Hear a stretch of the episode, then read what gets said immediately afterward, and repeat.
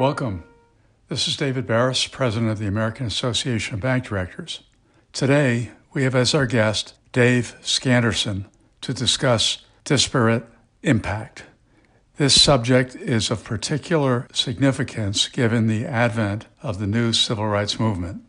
Dr. Skanderson is a vice president of Charles River Associates, where he specializes in financial institution analyses for regulatory and litigation matters. He is focused especially on issues relating to consumer credit underwriting, pricing, marketing, and servicing, with a specialization in fair lending and non-discrimination matters. He does extensive testing of automated decision systems and credit scoring models for disparate impact risk, including machine learning and artificial intelligence models.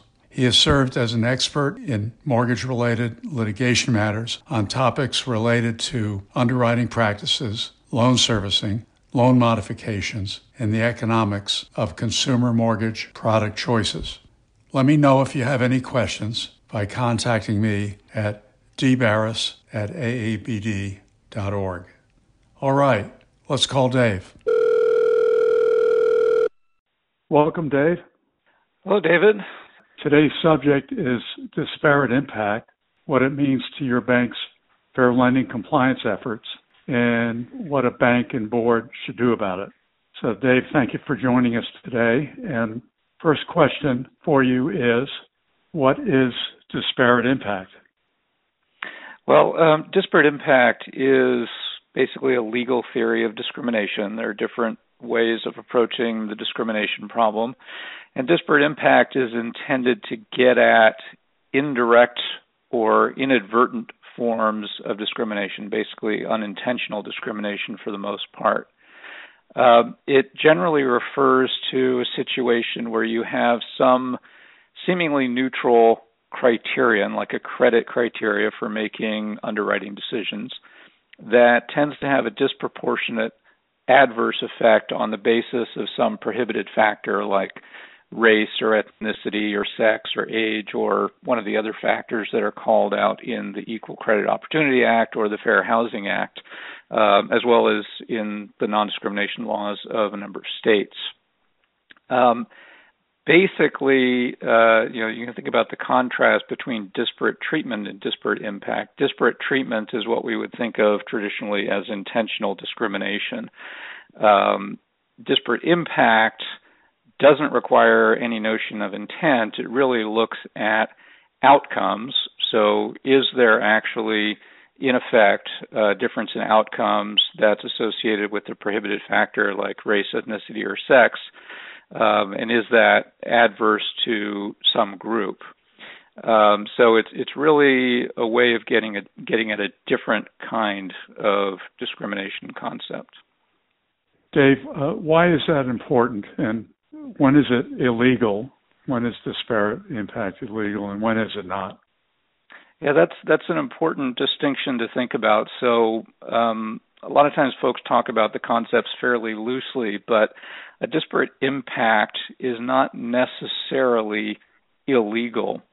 The key distinction is really whether the factor that's causing the disparate impact is something that has a legitimate non-discriminatory business justification. So let's take an example to make this concrete. So most people are familiar with the commonly used FICO credit scores that are produced by credit bureaus or the Vantage scores, things like that. They're widely used in consumer credit decisions as well as some small business decisions.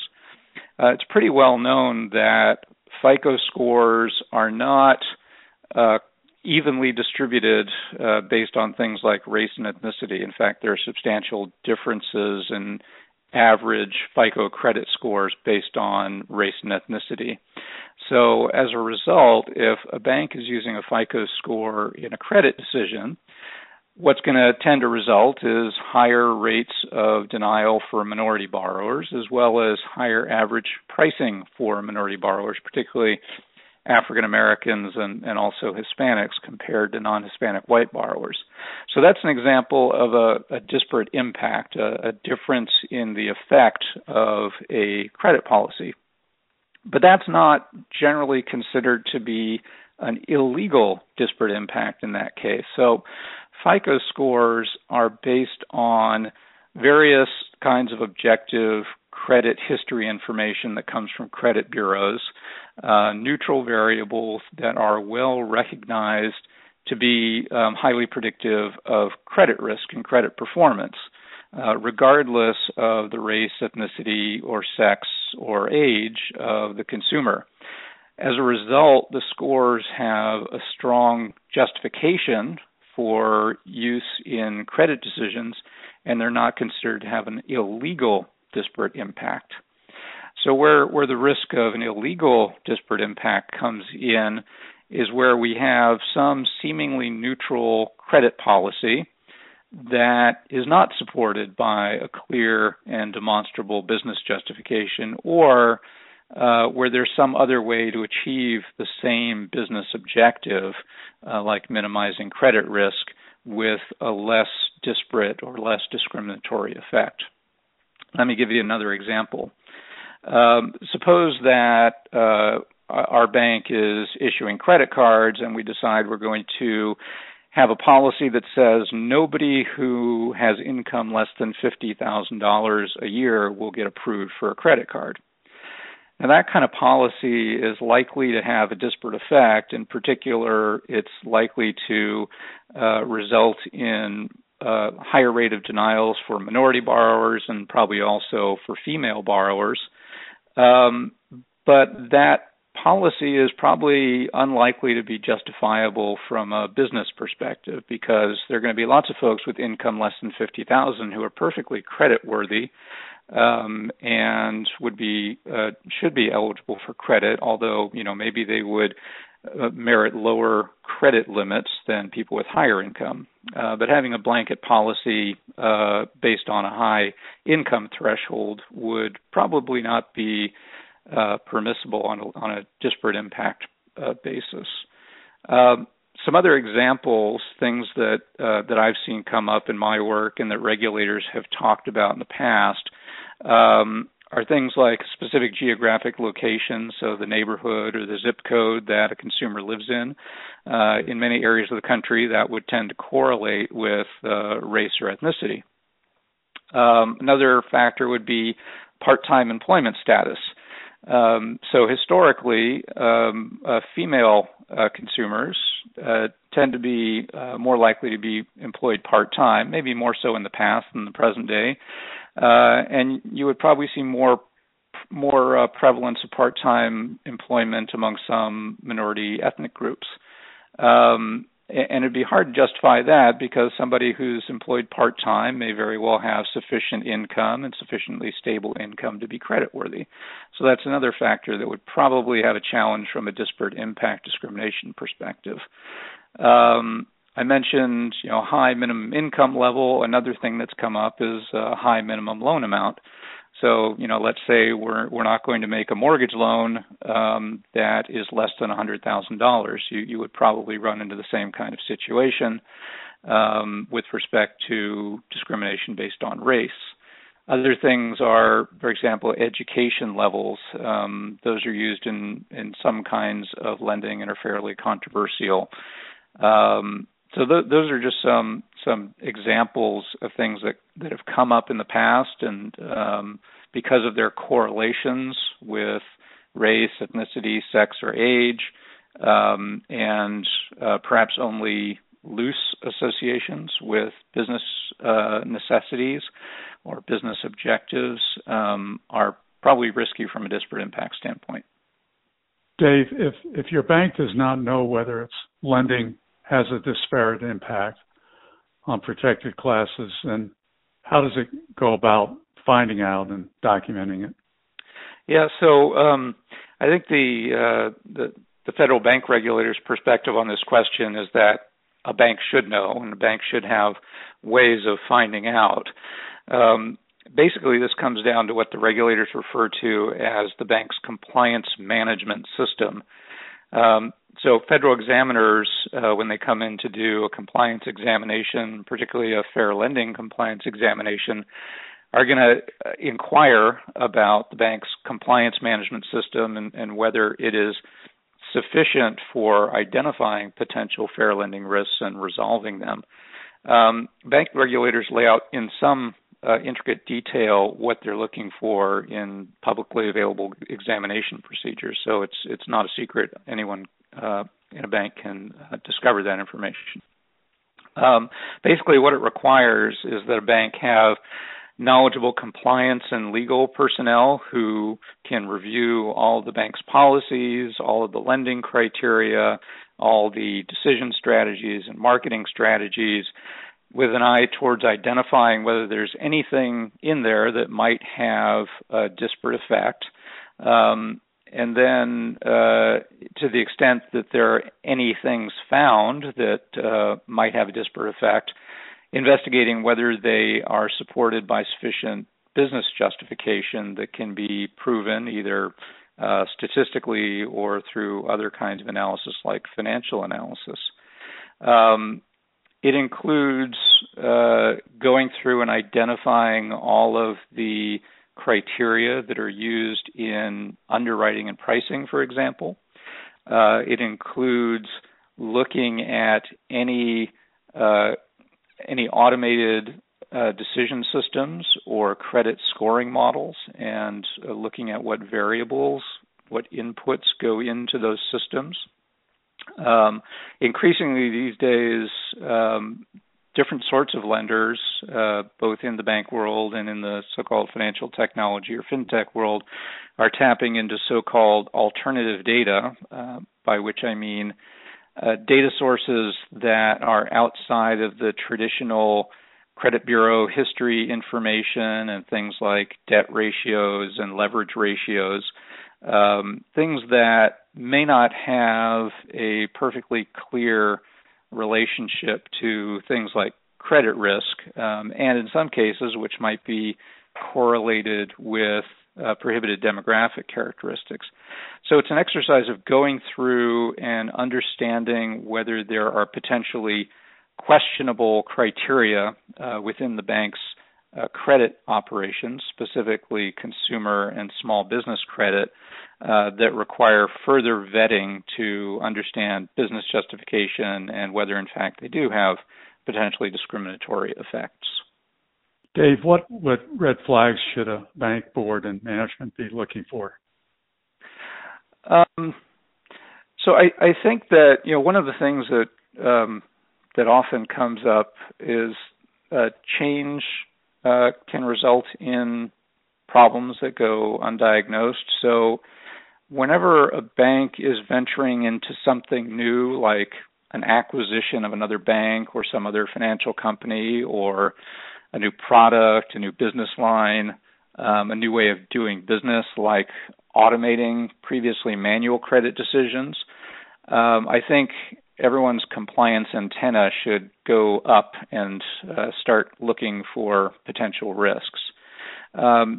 In recent years, as I mentioned, alternative data has become a major source of concern over potential disparate impact. There have been concerns expressed by members of Congress, for example, and various studies out there in the financial community looking at different kinds of alternative data sources.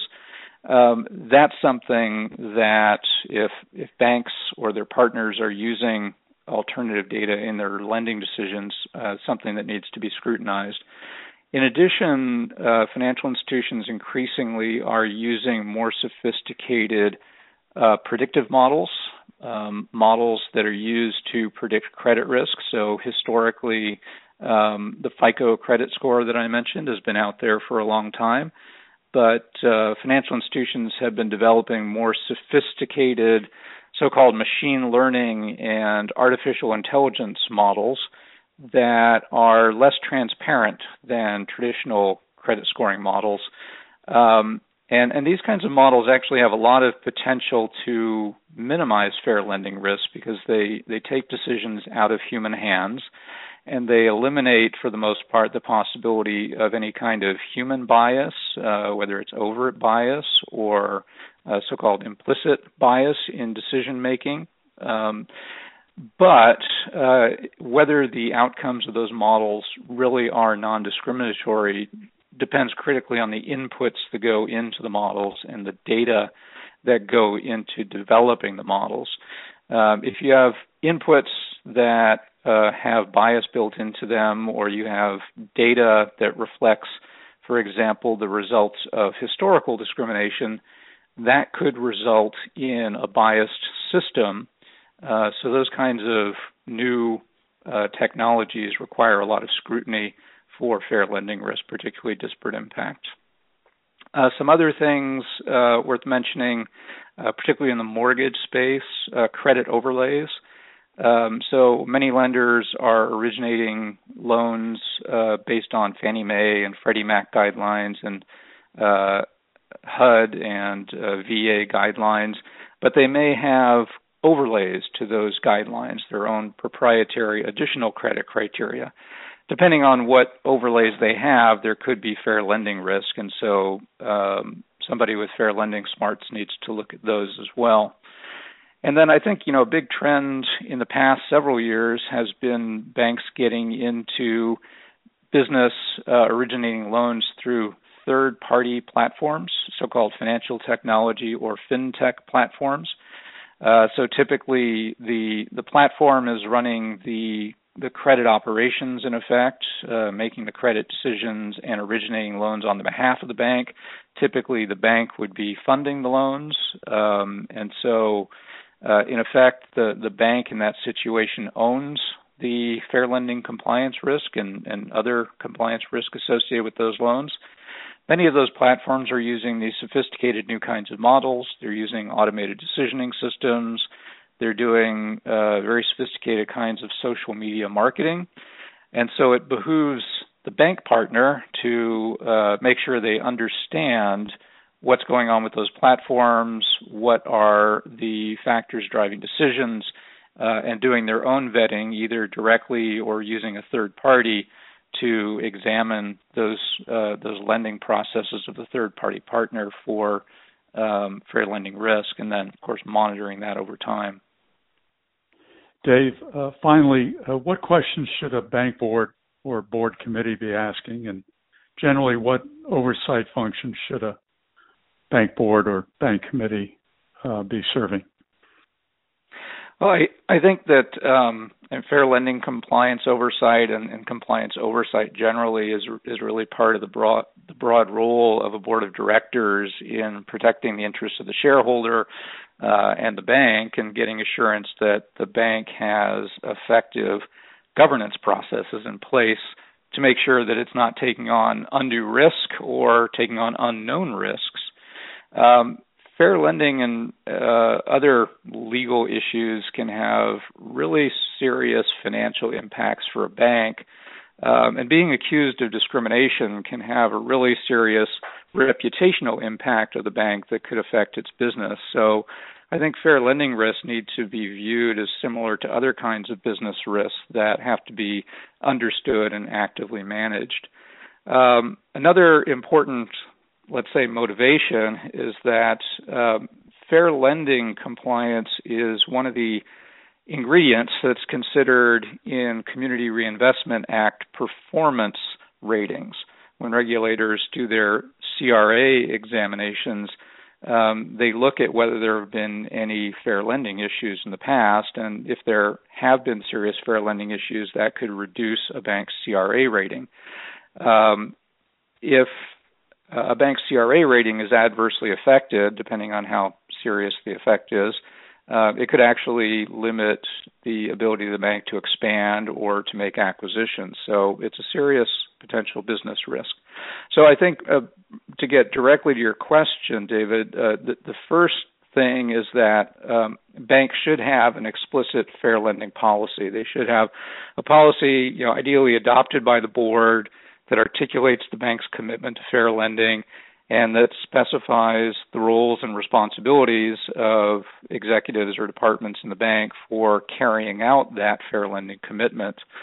And then fundamentally, I think that board members should be inquiring about whether the bank's executive management sufficiently understands fair lending risks and really has a handle on them. So, for example, does the bank have compliance risk controls in place that will allow them to identify and mitigate fair lending risks and identify new risks that may come up over time? Does fair lending oversight encompass all of the aspects of the consumer and small business lending businesses that may need to be covered? And that includes things like credit decisions, obviously, but also marketing and servicing activities for those loans. And then does internal audit check to make sure that the fair lending oversight processes are effective and working as intended? So really very similar to the kind of risk management that you would have for any other aspect of the business like credit risk or market risk, but focused specifically on fair lending compliance issues. It's probably also worthwhile for the board to ask for periodic reporting on those oversight activities and any fair lending issues that have been identified. And then, you know, we all see stuff happening in the press, right? So if directors happen to see issues of potential discrimination that pop up through enforcement actions or things that pop up in the news, it's a good idea to ask your bank, is our bank doing something like that? And how do we know our bank isn't doing that? Do we have the systems in place to make sure that we're not doing that? So that's just kind of a quick overview. There are a lot of details behind all that, but that's just kind of a bird's eye view of what boards should be looking for, I think. Well, Dave, thank you very much for joining us today. This has been very informative. It's been a pleasure. Thanks, David.